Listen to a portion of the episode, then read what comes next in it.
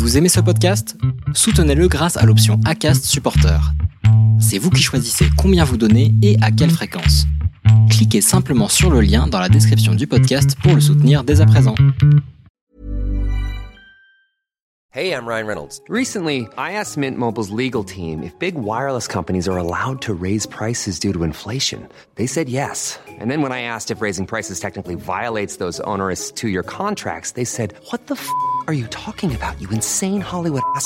So to recap, we're cutting the price of Mint Unlimited from $30 a month to just $15 a month. Give it a try at mintmobile.com slash switch. $45 upfront for three months plus taxes and fees. Promo rate for new customers for limited time. Unlimited more than 40 gigabytes per month. Slows. Full terms at mintmobile.com.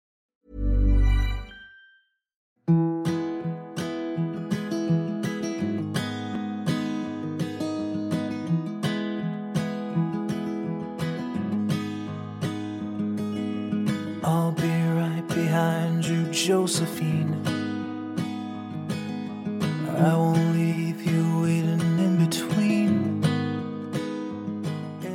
Je vous souhaite la bienvenue sur le podcast Les enfants vont bien. Ici, vous entendrez parler de PMA à l'étranger, de GPA, de conception artisanale, d'adoption et de bien d'autres termes qui accompagnent la conception de nos familles. Vous entendrez aussi, et surtout, des familles homoparentales, coparentales, monoparentales par choix ou de fait, adoptantes, nous raconter leur parcours extraordinaire, au sens littéral du terme, vers la parentalité. Parce qu'en France, le chemin est bien avancé mais n'est pas encore abouti, je vous propose d'écouter des témoignages de notre quotidien qui vont vous rassurer sur le fait que nos enfants vont bien. Vous écoutez l'épisode 55 de la saison 3 du podcast Les enfants vont bien. Je vous retrouve ce lundi après deux semaines de pause sur le podcast. Comme je vous l'avais proposé, nous retrouvons Natacha du compte At la curiosité bienveillante pour répondre à l'une des questions de la boîte à questions lancée directement suite au dernier épisode enregistré avec elle. Je n'ai pas été surprise de voir ce thème arriver dans les réponses. C'est très fréquent que je le retrouve aussi dans mes messages privés.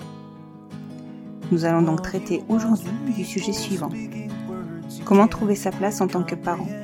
Parent qui a porté l'enfant et parent qui n'a pas porté l'enfant. C'est un sujet d'inquiétude chez tous les futurs et nouveaux parents. Et ce serait trop facile de répondre de laisser le temps au temps et que les choses vont se faire. C'est vrai, en partie. Et parfois ça ne fonctionne pas du tout. Alors avec Natacha, nous vous donnons quelques tips, ceux qui ont marché pour elle et pour moi, et les erreurs que nous avons commises, en espérant que cela vous serve à vous aussi. Je pense que cet épisode est idéalement à garder dans un coin de votre tête pour vous le repasser dans les moments les plus difficiles de votre parentalité. J'aurais vraiment aimé que l'on me prévienne et que l'on me guide après la naissance de mes enfants. Ne pas m'enfermer dans mes erreurs en pensant bien faire. J'espère qu'il vous sera utile. Je vous souhaite une bonne écoute. Bonjour Natacha. Bonjour Constance. Je te remercie beaucoup de t'être encore à nouveau rendu disponible pour cet enregistrement. J'ai presque l'impression qu'on s'appelle toutes les semaines en ce moment. oui, c'est presque ça, parce qu'on a fait un live, donc voilà. Mais exactement, la semaine dernière. Aujourd'hui, on se retrouve parce que, comme je l'avais dit, euh, on se retrouvera maintenant régulièrement pour traiter de questions qui euh, peuvent se poser euh, mes auditeurs, pour traiter d'une question qui revient vraiment très fréquemment dans, dans mes MP et qui est arrivée dans la boîte à questions aussi. La question est comment euh, trouver sa place en tant que parent et en tant que parent qui n'a pas porté dans la famille. Ouais, c'est un vaste sujet. Un vaste hein. Sujet, un vaste sujet et, et qui est euh, aussi peu simple qu'il peut l'être en fonction des contextes et des, des compositions familiales. C'est ça. Et dans nos familles, on sait qu'il y a pff, énormément de compositions familiales différentes. Donc effectivement, de toute manière, euh, il n'y a pas de réponse euh, stéréotypée, on va dire. Il n'y a pas de réponse stéréotypée. Euh, un des seuls euh, points communs qu'il va y avoir, ça va être, et c'est ce que c'est ce qui s'est dit pendant très longtemps, notamment dans les études euh, en systémique et en, soci- en, en psychanalyse, hein, parce que le- l'ancêtre entre guillemets, on peut dire ça comme ça, de la, de la psycho, c'était quand même uniquement la psychanalyse hein, dans un premier Mhm. temps. Alors, à l'époque, on parlait pas de couple homo. Hein. Euh, on va bien se parler. On parlait même pas non plus trop de couple recomposé. on parlait vraiment de, hétéro, c'est que déjà rien que la place du père dépendait uniquement de, la- de la place que lui laissait euh, la mère. Oui. En gros. Ce qui, à mon sens, n'est pas totalement vrai, mais n'est pas totalement faux non plus. Tout à fait. C'est que la personne qui a porté l'enfant va laisser une place, va avoir une posture par rapport à l'altérité et par rapport à l'extérieur euh, vis-à-vis de son bébé, qui va dépendre de beaucoup d'éléments, mais forcément en fonction de comment euh, est-ce qu'elle réagit, euh, ça va avoir une implication totalement bah, très forte par rapport à la, façon dont les autres peuvent interagir avec l'enfant. Ouais, c'est vrai que c'est difficile en plus hein, de, de, laisser la place entre guillemets et de savoir doser ce qu'on peut donner ou pas donner en fait Je pense que c'est d'autant plus difficile euh, dans le cas d'un premier oui. et dans le cas euh, où on a beaucoup de choses à se prouver à soi-même. Dans les contextes un peu pressés comme ça, où euh, la vie de la mère a fait que euh, elle a dû et elle a développé la croyance comme quoi elle était omnipotente et qu'elle devait tout gérer toute seule. Quand elle a pu créer en fait des croyances comme quoi euh, aussi euh, allez, aussi plein de bonne volonté soit-il, le père ou le deuxième euh, parent euh, n'était pas totalement fiable, etc. Ça peut générer en fait un, une envie d'être euh, totalement indépendante par rapport à ça. Et indépendante pas dans le sens de ne pas laisser de place, mais indépendante dans le sens où si je ne suis pas capable de le faire, qu'est-ce que je ne suis pas capable de le faire non plus? Oui, complètement. Et donc il y a ce côté. Ouais, il y a ce côté comment est-ce que je peux avoir confiance en moi dans ma maternité euh, si je ne suis pas capable de m'en occuper seule? Parce que c'est globalement le modèle qu'on nous vend aujourd'hui. On est dans des, comme on dit toujours, hein, on est, nous petits humains, euh, tous séparés dans nos petites maisonnettes, chacun de notre côté, et on doit tout gérer tout seul. Mhm. Et donc on apprend depuis très jeune à se dire, en fait, euh, on doit se débrouiller tout seul, quoi. Il y a ce mythe du euh, on parle de mythe entrepreneurial, hein, mais du self-made man.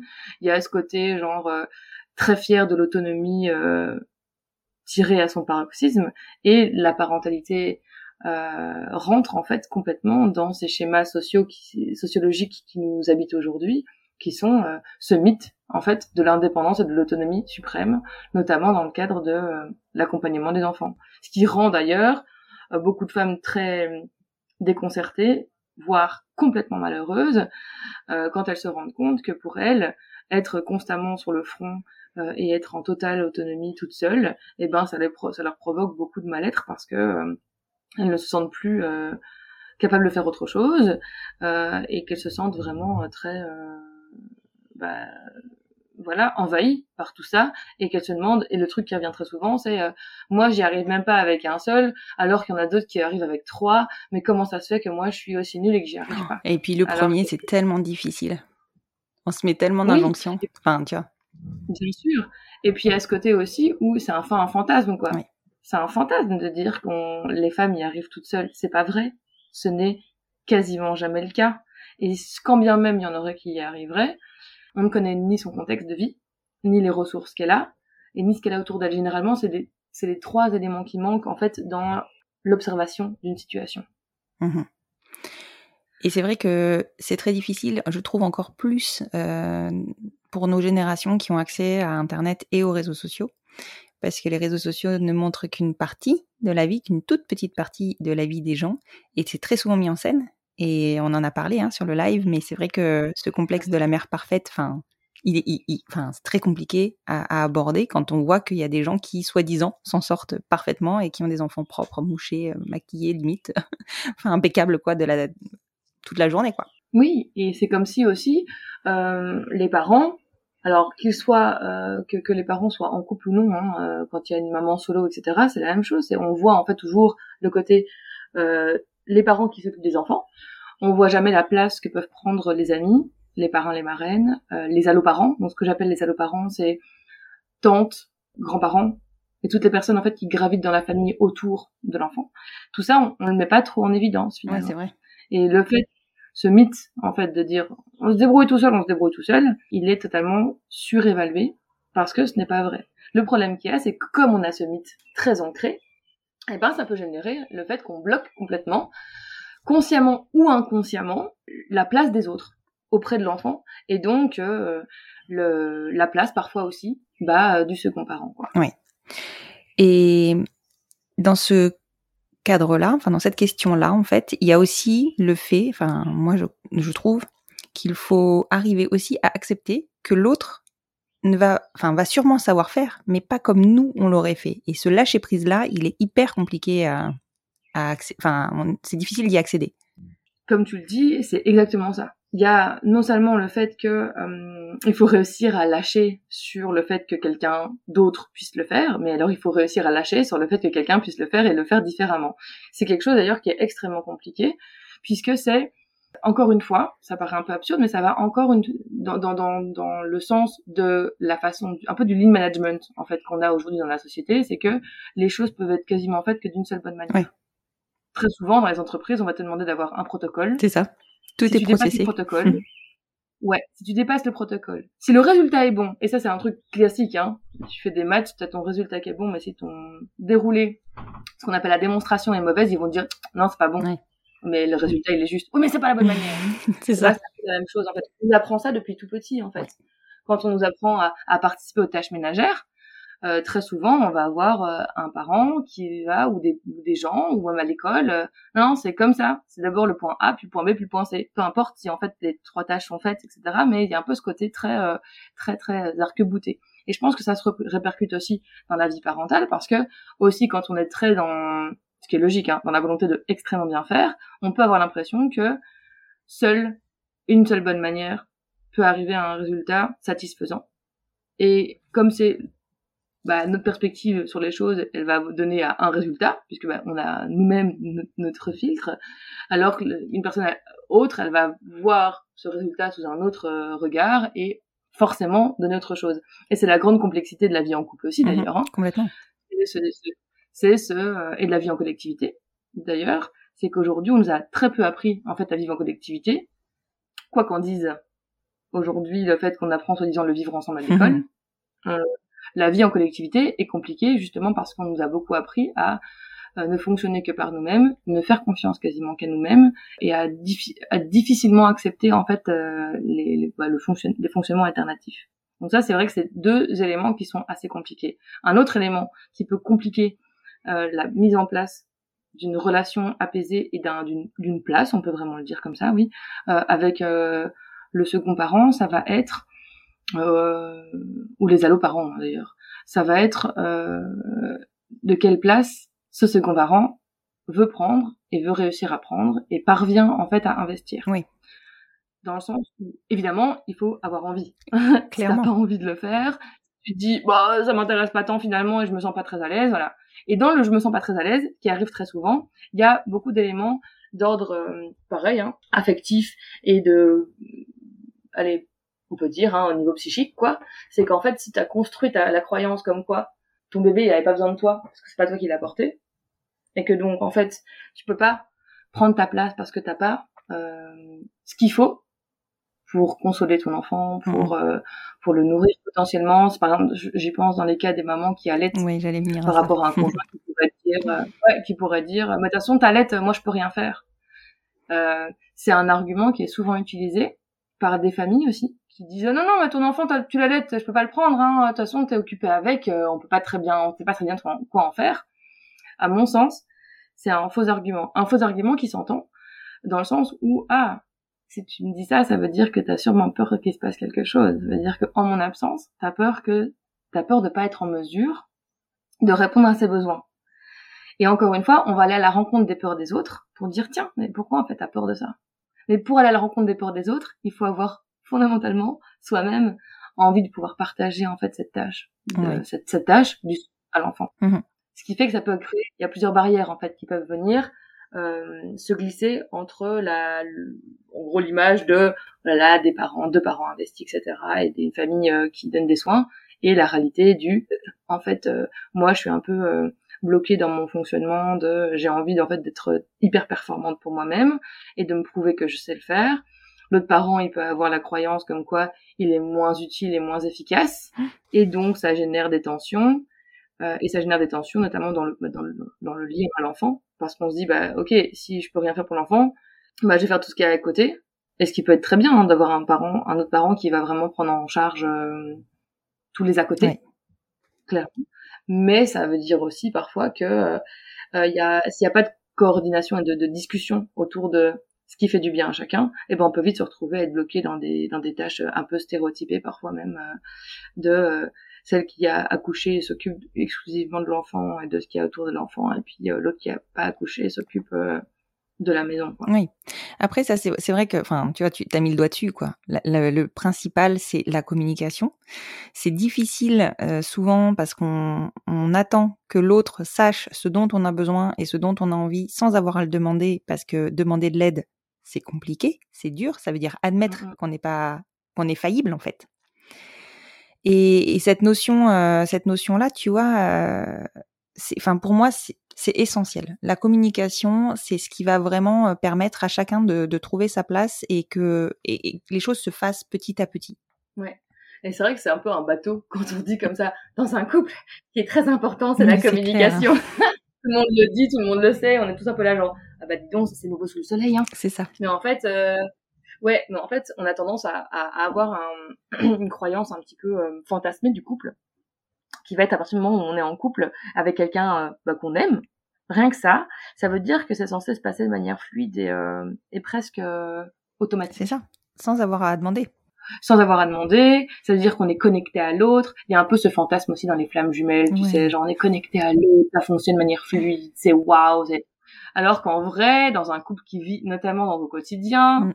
rajoutons la couple des enfants, bon, euh, la flamme jumelle du quotidien hyper euh, enflammée euh, qui se passe sans aucun sans aucun accroc.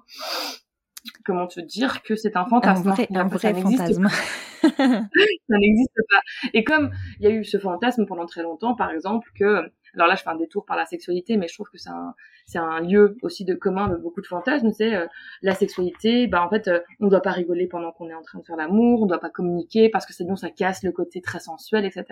Et ben en fait c'est la même chose en couple. On, on a, on a l'impression que décrypter tout son fonctionnement et l'expliquer à l'autre, l'expliciter, etc. Oh là là, bah, c'est quand même un peu pénible, quoi. On, on, perd du temps de qualité pour euh, pour discuter de, de nos problèmes. Mm, mm. C'est un, une remarque que j'entends très souvent. Or, moi, à mon sens, c'est une perception que je dis, oui, je comprends que vous le perceviez comme ça.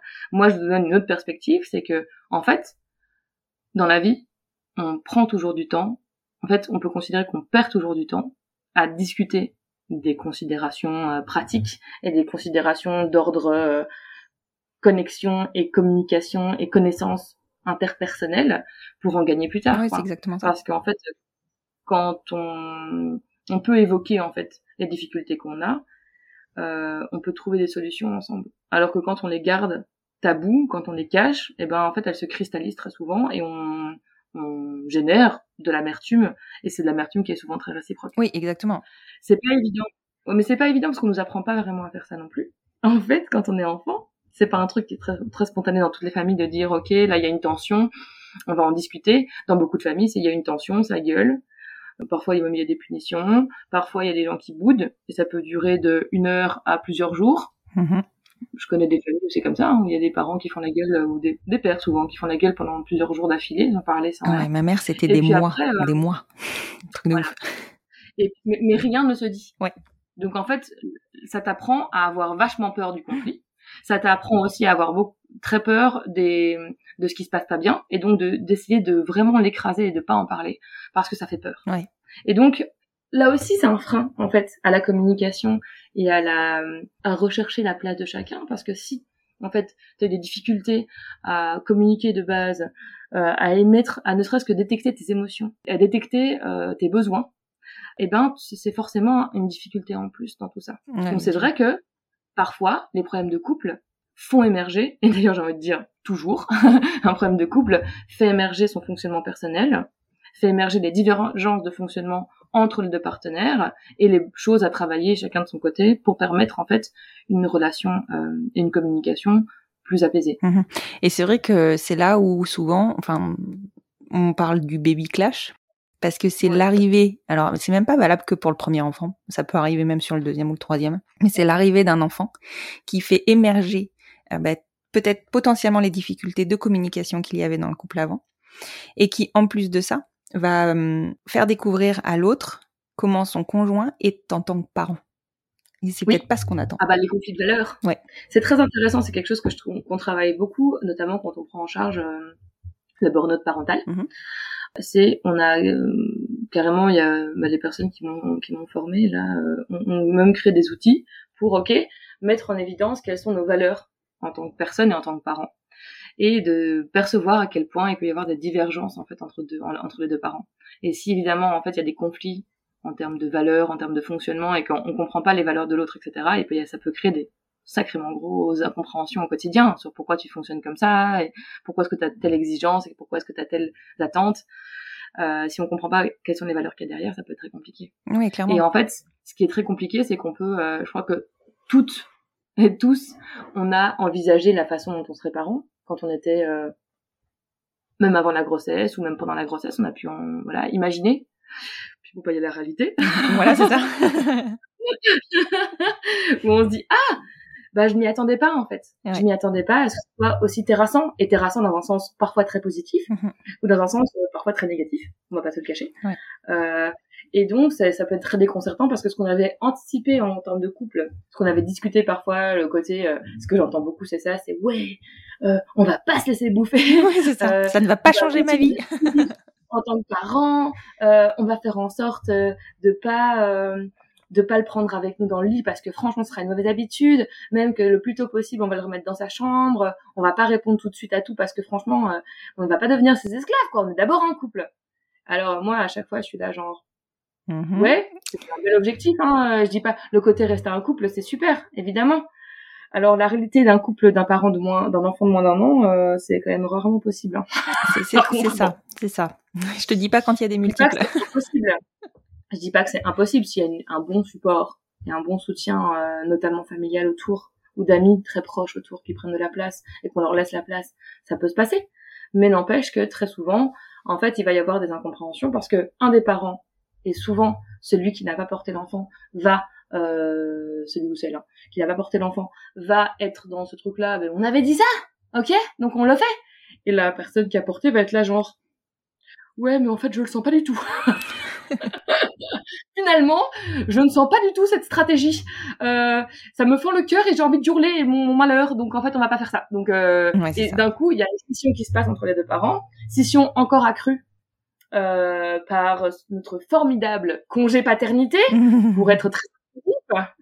Euh, parce que alors, on ironise hein, mais je trouve ça dramatique. Mais en gros euh, à mon sens ouais, il y, a- il y a ce côté où euh, le congé aujourd'hui on a un, un- un congé euh, entre guillemets congé hein, Ouais. pour les seconds parents qui est de 28 jours. Nice c'est mieux que les 14 et les Non mais 11 d'avant. voilà, tu sais qui me fait rêver moi ce congé de 28 jours par rapport à ce que nous on a eu. j'imagine. Mais c'est j'imagine. C'est évident. D'un autre côté 28 jours c'est bien mais on sait très bien que à long terme c'est pas suffisant Non. et qu'un enfant quand il a un mois bon bah il a un mois quoi Déjà. il a un Il mois. est toujours pas autonome, ni indépendant. Ouais, c'est ça il fait toujours pas le café et son biberon le matin quoi s'il y a un Non, non, non, non. On a essayé hein, mais ça marche pas. Ouais. Et donc en fait, ça veut dire qu'il va y avoir une différence de vie qui va être extrême et très intense entre les deux parents. À partir du moment où il y a une retour au travail quand l'enfant a un mois. Et encore, quand je dis un mois, c'est qu'il faut quand même se dire qu'il y a plein de seconds parents qui ne prennent pas ce mois. Ouais, c'est ça. Voilà, pas pour différentes raisons, hein. pour des raisons euh, parfois euh, d'ordre de bas quand on est euh, à, à son compte, c'est compliqué.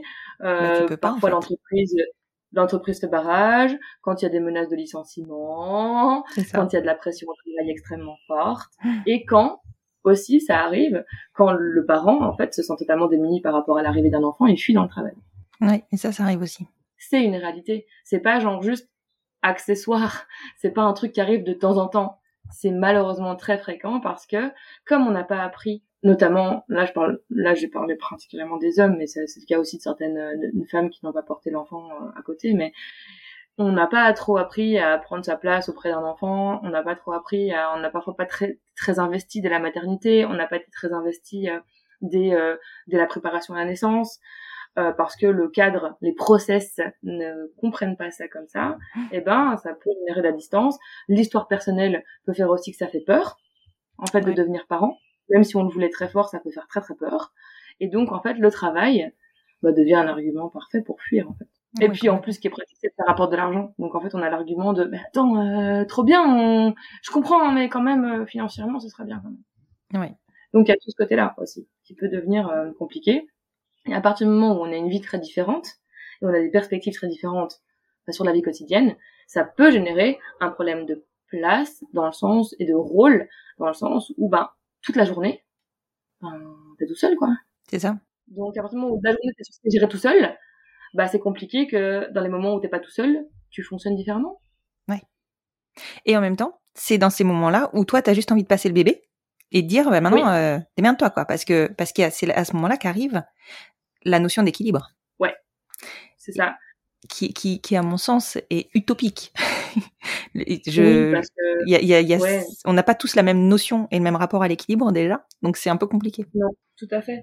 Il y a ce côté où, en effet, on a beaucoup besoin de passer le relais, et où, en effet, il peut y avoir, du coup, la perspective, la perspective de la personne qui rentre du boulot en se disant, mais attends, alors, oui, je suis ravie de retrouver ma famille et mon enfant, mais en fait, euh, bah, j'ai quand même bossé toute la journée.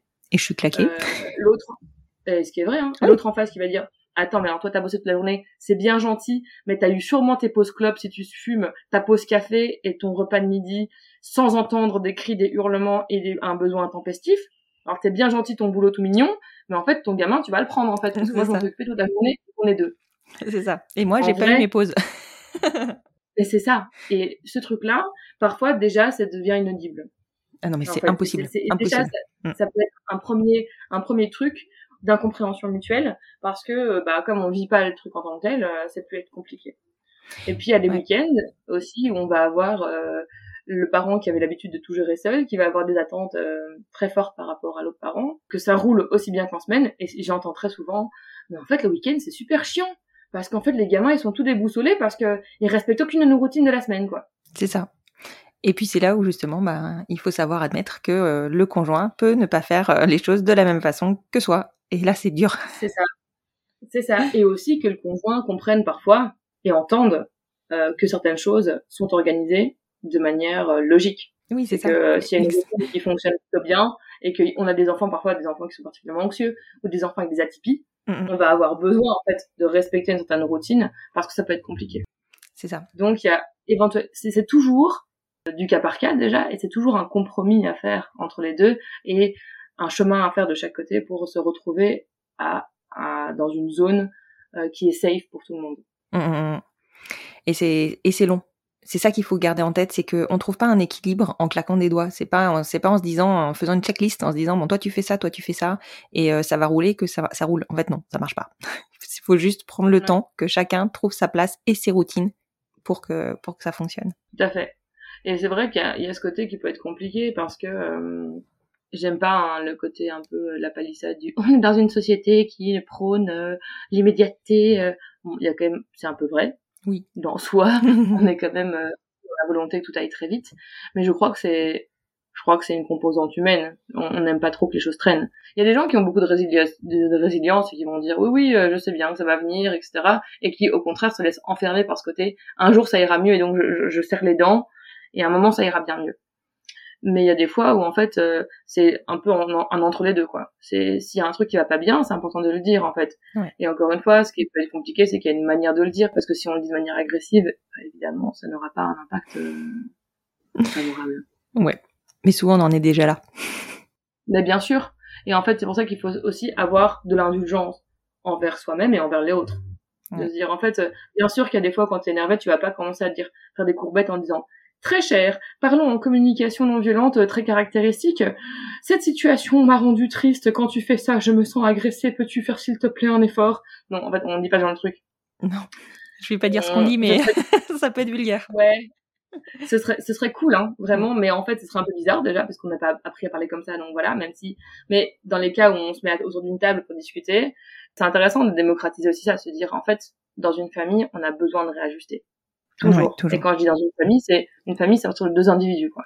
Et on a besoin de réajuster les règles de vie communes, on a besoin de réajuster ses ressentis, on a besoin de faire sortir les, les trucs de, du côté, euh, en fait, euh, quand quelqu'un est énervé, je suis pas forcément fautif. Mhm. Et ce qui est vrai, en fait, quand, quand toi, quand tu, quand tu finis ta journée de boulot, tu peux être très énervé. Pas pour autant que l'autre en face est fautif. Même si en fait tu dégoupilles quand il dit quelque chose, la personne elle est potentiellement le déclencheur, mais elle est pas de la personne qui a accumulé, fait, fait accumuler en fait toute. Ouais. C'est pareil pour les enfants. Et c'est pour ça que c'est intéressant d'avoir des temps d'échange très tôt en fait. Moi c'est c'est c'est- c'est- ce côté hein, que j'aime beaucoup, c'est le temps d'échange en famille qui a été euh, théorisé, on peut dire ça comme ça, je crois, par Jeanne Nelson de, de la discipline positive, Mhm. où en fait, en gros, c'est vraiment des temps qui sont organisés de manière euh, très régulière, voire hebdomadaire dans les familles, pour dire, ok, euh, cette semaine, comment est-ce qu'elle s'est passée, c'était quoi tes ressentis par rapport à tout ça, euh, c'était quoi vos ressentis, parce qu'après, quand tes enfants grandissent, euh, notamment l'âge de tes filles, elles pourraient totalement participer, tu vois, Oui, à, à 9, euh, 9, 10 et, euh, et 6 ans, euh, ça peut le faire totalement, quoi, tu vois et de voir un peu comment ça fonctionne et euh, ce qui a pas été très bien euh, vécu, les moments qui ont été des tensions. Tiens, ok, mais pourquoi est-ce que systématiquement les tensions reviennent à ce moment-là? Qu'est-ce qu'on peut faire éventuellement pour que tu te sentes mieux, etc., etc. Et donc en gros, de travailler ensemble. Ouais, et encore une fois, ça va être du temps pour en gagner et gagner une qualité en fait de vie commune à côté de ça. Ouais, c'est une très très bonne astuce ça. Franchement, je pense que je pourrais le mettre en place euh, parce que en plus de ça, t'as tendance toi parent à culpabiliser euh, de, quelque chose que tu as pu faire qui finalement n'a pas été perçu comme tu l'as fait par tes enfants? Et inversement. Il y a peut-être des notions, enfin des choses dont tu n'as pas notion, qui les ont blessés ou touchés, et que et, qui, peut être pas mal de, déverrouiller quoi. Ouais, et le fait de débriefer comme ça, ça fait aussi, ça fait sortir de la culpabilité, ça fait, ça donne de la légitimité aux, émotions. Tu le fais généralement dans un temps qui est opportun. Moi, ce que je dis toujours, c'est faites ça éventuellement euh, un jour euh, de week-end Oui, euh, ou de congé entre vers 10 heures du matin ou alors vers 16 heures pendant le pendant une collation histoire que ce soit un moment chouette où il n'y a pas de fatigue où il n'y a pas de, de tension accumulée etc où il n'y a pas de stress de trucs à faire après. Mhm. histoire que ce soit euh, un temps euh, aussi de, de, de, oui c'est un peu comme une réunion de famille en fait. Un peu sympa où euh, on peut aborder réellement les émotions les choses qui se passent à froid pas juste après un conflit quoi. Oui, oui, c'est ça. Pas quand tout, euh, tout le monde est encore euh, sur les, les dents quoi. Ouais, exactement. Et en fait, la place, trouver sa place en tant que que que, que coparent, en fait, parce que c'est ça Ouais. globalement, hein, elle, euh, elle elle s'enracine dans plein de structures familiales différentes. Bah, il y a le côté ben euh, parents ensemble, évidemment. Il y a aussi le côté parents bah, de couple homo où il y en a un, une qui a pas porté ou un qui a pas été à l'origine des gamètes. Mhm. T'as aussi le côté euh, des beaux-parents Oui. qui s'ajoutent à la famille Complètement. ou alors et qui deviennent parfois un parent principal par rapport à un autre parent qui n'est plus là ou qui soit par, par décès ou par absence en fait de, concrète Euh, et donc en fait tout ça ça se compte et euh, ça prend une espèce de d'importance qui va toujours changer au fur et à mesure du temps. Ouais, complètement. en fait. Au début ça peut être plus compliqué. En fait. Ça peut être plus compliqué quand euh, au début de la vie d'un nouveau-né euh, il y a un peu tout ces tout ce truc euh, aussi euh, ce, ce fantasme de l'in- de l'instinct maternel euh, qui peut être certaines femmes totalement en effet euh, déroutant en termes de puissance dans le sens où on se dit waouh en fait je, je veux fusionner avec mon enfant et le garder et être en hyper euh, vigilance au-dessus etc etc, C'est ça. Et personne d'autre ne compte. et personne d'autre ne compte. Et d'un autre côté, il y a des mères qui vont tout de suite ressentir un énorme mal-être. Bonjour le dépression postpartum. Euh, un énorme mal-être dans leur façon d'être mère et où la place du père, la du père ou du coparent, va être euh, euh, hyper aussi un équilibre à trouver parce que les mères qui sont en dépression postpartum ont besoin euh, de soutien, Mhm. ont besoin d'avoir du relais très fort, d'avoir des gens qui vont euh, prendre soin de ce bébé qui vit quand même euh, mère et bébé vivent des choses extrêmement dures à ce moment-là. C'est la réalité. Enfin, c'est pas un leurre de se dire que les enfants aussi ont du mal avec euh, cette période de la vie de- dans la dans la dans la maternité. Mhm. Et c'est un fait. C'est pas pour culpabiliser, c'est juste c'est vrai. En fait, c'est compliqué quand il y a l'accordage se fait difficilement. C'est difficile pour les deux. J'ai envie de dire c'est difficile pour les trois s'il y a deux ça. parents euh, concrètement. Et avoir un soutien, ce n'est pas non plus se substituer entièrement en fait à la mère, parce que si le- l'autre parent se dit bah, très bien en fait elle va pas bien donc je vais la soulager de tout je vais tout faire pour elle et du coup euh, elle va avoir le moins de poids possible dans son rôle de mère ça peut donner l'impression de la soulager mais en fait ça veut dire que la personne qui se sent déjà défaillante et nulle et incapable elle va dire que finalement on n'a vraiment pas besoin d'elle Ouais, c'est ça qui est dur. C'est difficile hein, du coup de trouver. en fait. euh, ah bah l'équilibre est hyper compliqué Ouais. Parce qu'en fait, euh, en plus, quand on fait une dépression postpartum, les émotions qu'on ressent, les pensées intrusives qu'on peut avoir sont extrêmement violentes. C'est pas dans ce moment-là où on est capable de faire de la communication non violente. Hein. Ah oui, non, absolument impossible. Vu la violence des ressentis qu'on a envers soi, Mm, mm. on peut pas être doux et tout gentil avec les autres autour, quoi. Non. Et ça, c'est encore la question de avoir des ressources. Et quand on a plus de ressources, et donc du coup, plus de ressources pour soi, on peut pas en avoir pour les autres. C'est ça. Donc il faut se, il faut prendre soin de soi pour pouvoir prendre soin des autres.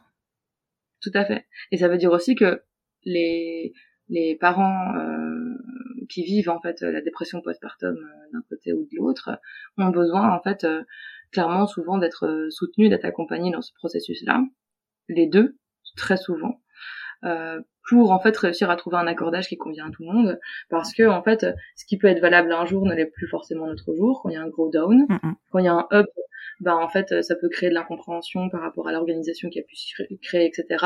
Et c'est un jeu d'équilibre qui se rejoue constamment. Et là, je parle même pas que de la dépression postpartum. Je- je- J'en parle parce que c'est quelque chose qui est très saillant et très fort. Mais en fait, c'est le cas aussi euh, dans, tout- dans toutes les familles, en fait. Bien Euh, sûr. le rôle de chacun, au fur et à mesure de- du développement de l'enfant, de, son, de, son propre- de sa propre disponibilité aussi, de sa propre santé mentale, Mm, mm. de, sa, de son rythme de vie. Euh, je crois que t'en sais quelque chose avec un gros changement de rythme de vie pour toi en ce moment. Oui. Euh, change très fort en fait en fonction de, du coup de l'implication qu'on peut avoir par rapport aux enfants et qu'on peut avoir euh, par rapport aussi par rapport à soi-même en fait. Ouais, bien sûr. Donc forcément, ça se rejoue constamment et donc ça doit aussi très souvent passer par une discussion et par un par un échange autour de, ce, de ces sujets-là. C'est ça. Et c'est bien l'essentiel hein, de garder en tête que même si c'est difficile, le mieux c'est d'arriver à se poser et à discuter parce que l'autre ne peut pas, enfin ne peut pas répondre à vos besoins si vous ne les formulez pas en fait. C'est impossible. Mhm. Même si on se connaît parfaitement. C'est ça. C'est compliqué de deviner en fait les besoins de quelqu'un. On peut les présumer, mais le problème qu'il y a, c'est qu'on peut faire que des présomptions. Et euh, on peut se tromper dans nos présomptions et dans, dans nos croyances parce qu'on a toujours notre propre filtre qui va agir. Et alors que l'objectif, c'est de pouvoir retrouver l'autre dans son propre filtre et dans ses propres besoins.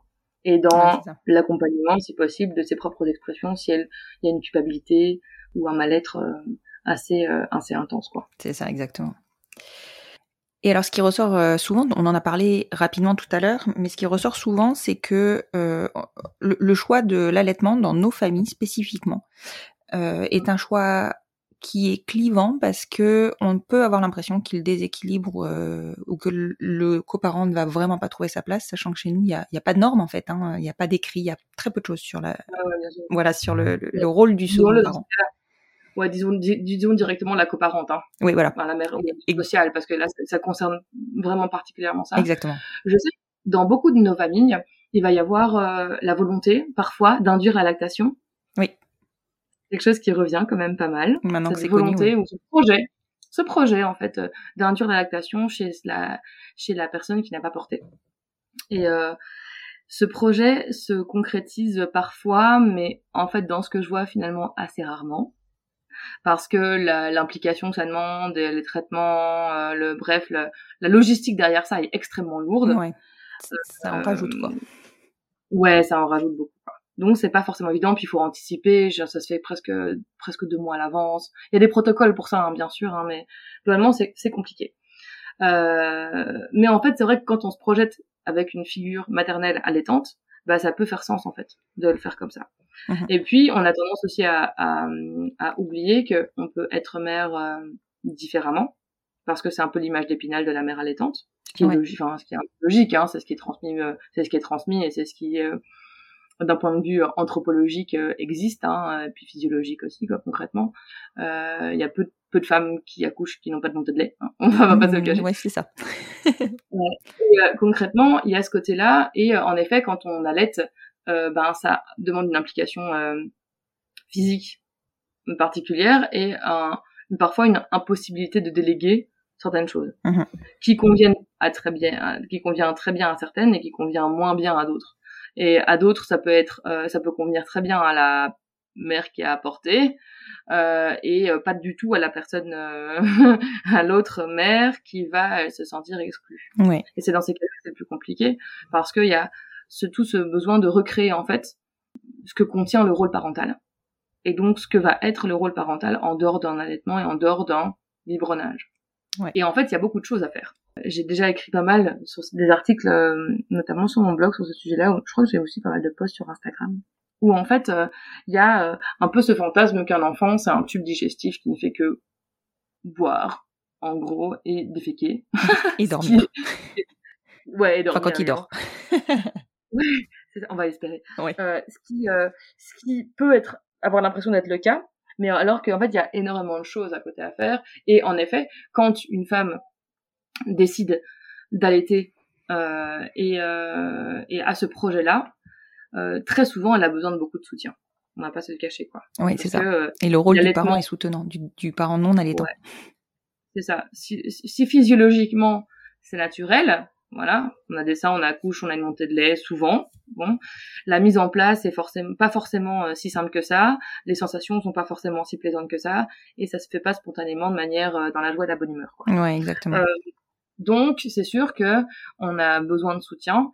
Et là aussi, en fait, il va falloir euh, avoir euh, trouver un moyen à l'avance, en fait, d'avoir d'être un, de faire un peu front commun dans le sens où euh, si allaitement est décidé, bah, de faire en effet participer euh, l'autre personne dans le sens de, bah, en fait, ça va être la personne qui va peut-être faire barrage au conseil de sollicité désagréable, la personne qui va soutenir en fait la femme allaitante dans son projet et qui va l'aider à aller dans le sens de ce projet-là. Ça n'exclut pas, par exemple, aussi que euh, l'endormissement euh, qui se fait souvent au sein, euh, parfois, bah, on va avoir un allaitement et puis euh, de libérer la, la personne allaitante et euh, d'aller soi-même bercer le bébé, que ce soit l'autre personne, euh, l'autre mère qui fasse faire le rôle, qui euh, ait les moments de jeu euh, ou les moments euh, De chouettes. En fait, ça. C'est un équilibre à trouver, ça, de jeu, de bain, de soins, en fait, corporels, parce que pour un enfant, il y a quand même beaucoup de choses à faire à, au côté, à Oh côté. hein. oui. Et en fait, il y a aussi ce côté où il faut pas oublier qu'une mère qui euh, vient d'accoucher a quand même une vulnérabilité certaine, en, tant en termes psychiques qu'en termes physiques. Euh, et il y a de manière non négligeable, et quand je le dis comme ça, c'est vraiment le minimum quand je dis non négligeable, hein, euh, des émotions très fortes et le besoin de soutien qui est très intense. Une mère qui vient d'accoucher a besoin d'être maternée C'est ça. en dehors de tout son propre style de maternage ou pas. hein. Elle a besoin d'être maternée. Ça veut dire qu'elle a besoin d'être cocoonée, elle a besoin d'avoir du soutien, elle a besoin qu'on lui fasse à manger, elle a besoin que les choses du quotidien soient gérées. Euh, euh, alors c'est un fantasme, hein. je sais qu'il y en a plein qui vont m'entendre en me disant mais t'es taré, euh, moi je l'ai pas vécu et je m'en suis sortie, ou moi je l'ai pas vécu et j'ai hyper mal vécu. Ben oui, Ouais. en fait. Euh, le fait est que même si vous l'avez pas vécu, et moi dans mon cas par exemple je ne l'ai pas vécu non plus, hein, Oui. n'empêche que c'est un besoin. Complètement. Et que si vous avez un ou une partenaire qui va dans le sens de ce besoin, qui prend le relais sur les tâches que qui sont pas forcément celles que vous avez envie de faire à ce moment-là, qui vous permet en fait de favoriser et de renforcer la diade mère-bébé, et qui va en fait aussi euh, prendre sa place quand vous avez besoin de prendre une douche, vous lavez, sans devoir attendre 23h minuit que l'enfant dorme, parce que ça je le vois aussi là, euh, pour se laver, etc. Ça, ça permet d'être dans une dans un équilibre de couple et dans un dans une émotion par rapport à son couple qui est vraiment vraiment très favorable. Ouais. Parce que bah, forcément en fait euh, sinon ça crée des précédents et les précédents de couple Ça s'enquiste. qui s'organisent Mm. autour du postpartum, ça dure longtemps. Oh oui. Et même si un jour on peut les pardonner, ça ne s'oublie jamais. Mais complètement. Mais c'est. Et c'est triste à dire, Ouais. mais c'est une période qui est extrêmement sensible émotionnellement. Le cerveau se rappelle très fort des émotions. L'amertume ressentie en postpartum, euh, c'est compliqué quoi. Ouais. Pour passer outre. Et donc le, le, le rôle du ou de la coparente, ça va être d'être à fond dans ce soutien d'IA de mère bébé et d'être en fait dans ce rôle où euh, on va être euh, dans un truc, on va materner en fait les deux. Et materner deux personnes, c'est pas juste materner un bébé. Oui. Et, euh, et, euh, et c'est pour ça que ce genre de sujet-là, ils sont hyper intéressants à- pour lequel avancer ensemble, pour en fait trouver un lieu commun et pour que les ressentis de chacun soient très clairs, parce que euh, je peux pas dire moi si euh, celles, qui, celles qui vont m'écouter auront besoin de prendre une douche seule et de pouvoir faire elles- elles-mêmes étant une lessive parce qu'elles auront l'impression de pouvoir lâcher un peu la bride au bébé et avoir un peu de liberté, ou au contraire qu'on les laisse euh, prendre leur bain avec leur bébé et être tout le temps avec leur bébé et qu'elles ne fassent aucune tâche ménagère. Ouais. Personne peut dire à la Non. place de quelqu'un ce dont elle aura besoin à ce moment-là et on peut même pas l'anticiper Non. concrètement. C'est Et impossible. ça paraît fou de dire qui aura envie d'étendre une lessive. En fait, quand on a un bébé qui pleure toute la journée, relâcher le bébé avec quelqu'un et avoir un quart d'heure de pause dans une pièce en silence, c'est un soulagement. Clairement. Ça peut paraître accessoire, mais ça l'est. Donc voilà, il y, a tout ce côté-là en fait où euh, euh, on peut pas prévoir à l'avance les besoins, mais en tout cas en discuter et considérer que l'allaitement, c'est pas un, en soi, c'est pas un frein. Ça va être ce qu'on en fait et comment ça s'enracine en fait dans le fonctionnement du couple, qui va être hyper important dans le truc. Mais dans tous les cas, ça demande clairement de déconstruire le rôle de mère, qui de toute façon dans une famille hétéro va devoir être déconstruit quoi. Oui. Et il est aussi, il a aussi besoin d'être déconstruit euh, dans le cas où euh, la mère elle a un certain type de handicap, euh, dans le cas où je sais pas moi il y a eu une mastectomie préventive et donc il n'y a pas d'allaitement possible. Enfin, bref, forcément c'est un rôle qui est à recréer. À partir du moment où il n'y a pas d'allaitement, c'est un rôle de mère à recréer. Ouais. Et qui n'est pas toujours socialement très favorisé dans un premier temps avec un nourrisson. Oui, ça c'est clair. Dans un second temps, ça va. Quand le bébé a plus de 3 ou 6 mois, ça va. Mais dans un premier temps, généralement, la projection est très forte là-dedans. Et donc, c'est une déconstruction. Parfois, c'est des deuils à faire par rapport à comment est-ce qu'on visualisait sa propre, euh, sa propre maternité, en fait. Oui. C'est hyper intéressant tout ça et ça mériterait clairement qu'on continue à en parler. Il y a beaucoup de choses à dire. En tout cas, ce que je retiens de, de tout ce qu'on vient d'évoquer, c'est que la communication est le maître mot de la enfin, on va pas dire de la réussite parce qu'on peut jamais prévoir comment vont se passer euh, un postpartum pour à la fois la personne qui a porté, mais aussi pour la personne qui n'a pas porté. Et qu'il ne faut jamais avoir une présomption de, de compréhension. Donc, les gens autour de vous, tout votre entourage ne peut pas comprendre ce que vous vivez si vous ne le formalisez pas. Donc, il faut évidemment communiquer. C'est ce qu'on vient de dire. Et surtout, il ne faut jamais hésiter à demander et à accepter l'aide que l'on vous donne. Oh là là, ça c'est sûr que sincèrement, si, si on me l'avait dit avant, euh, j'aurais fait genre oh, oui oui, mais si on me l'avait enfoncé dans le crâne à, à, à, piquer, je crois que j'aurais j'aurais aimé l'entendre. Il y a clairement il y a cinq ans, j'étais pas capable de l'entendre.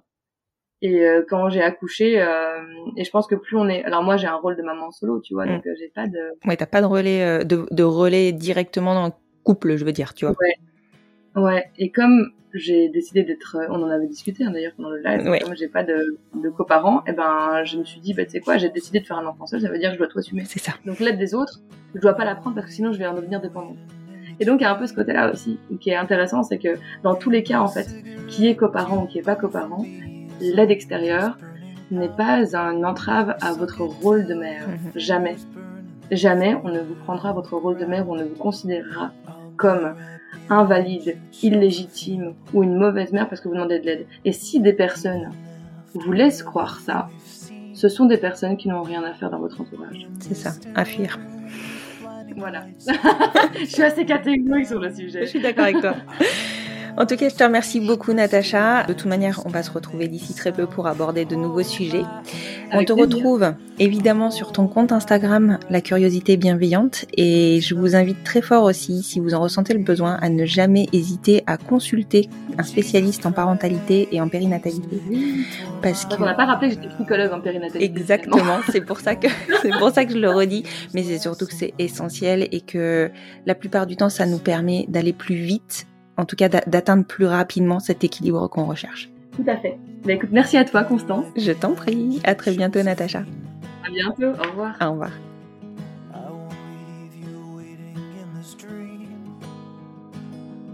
Nous nous retrouvons dans deux mois avec les réponses apportées par Natacha à une nouvelle question.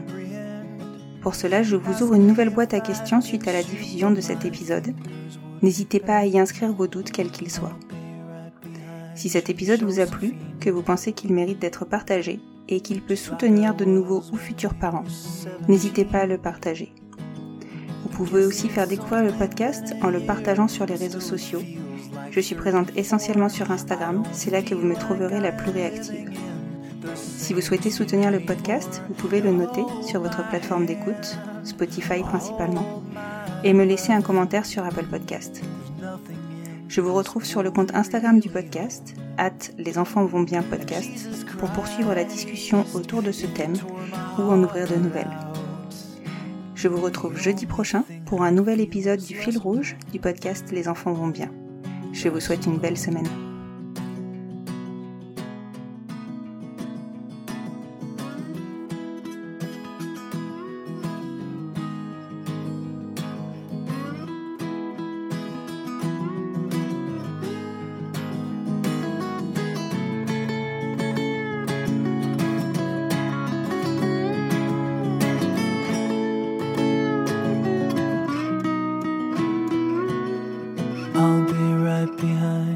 Josephine. Even when my soul's an amputee. And my bleeding heart is sinking in the lake inside my chest. So I grab what I can cling to and I leave behind the rest. Now hold my hand, I'll hold my breath.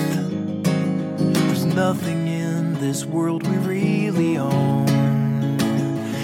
Jesus Christ, if you tore my heart out, the only thing I'd feel was less alone. Now hold my hand and take my breath and leave behind the things you'll never own. And Jesus Christ, please tear my heart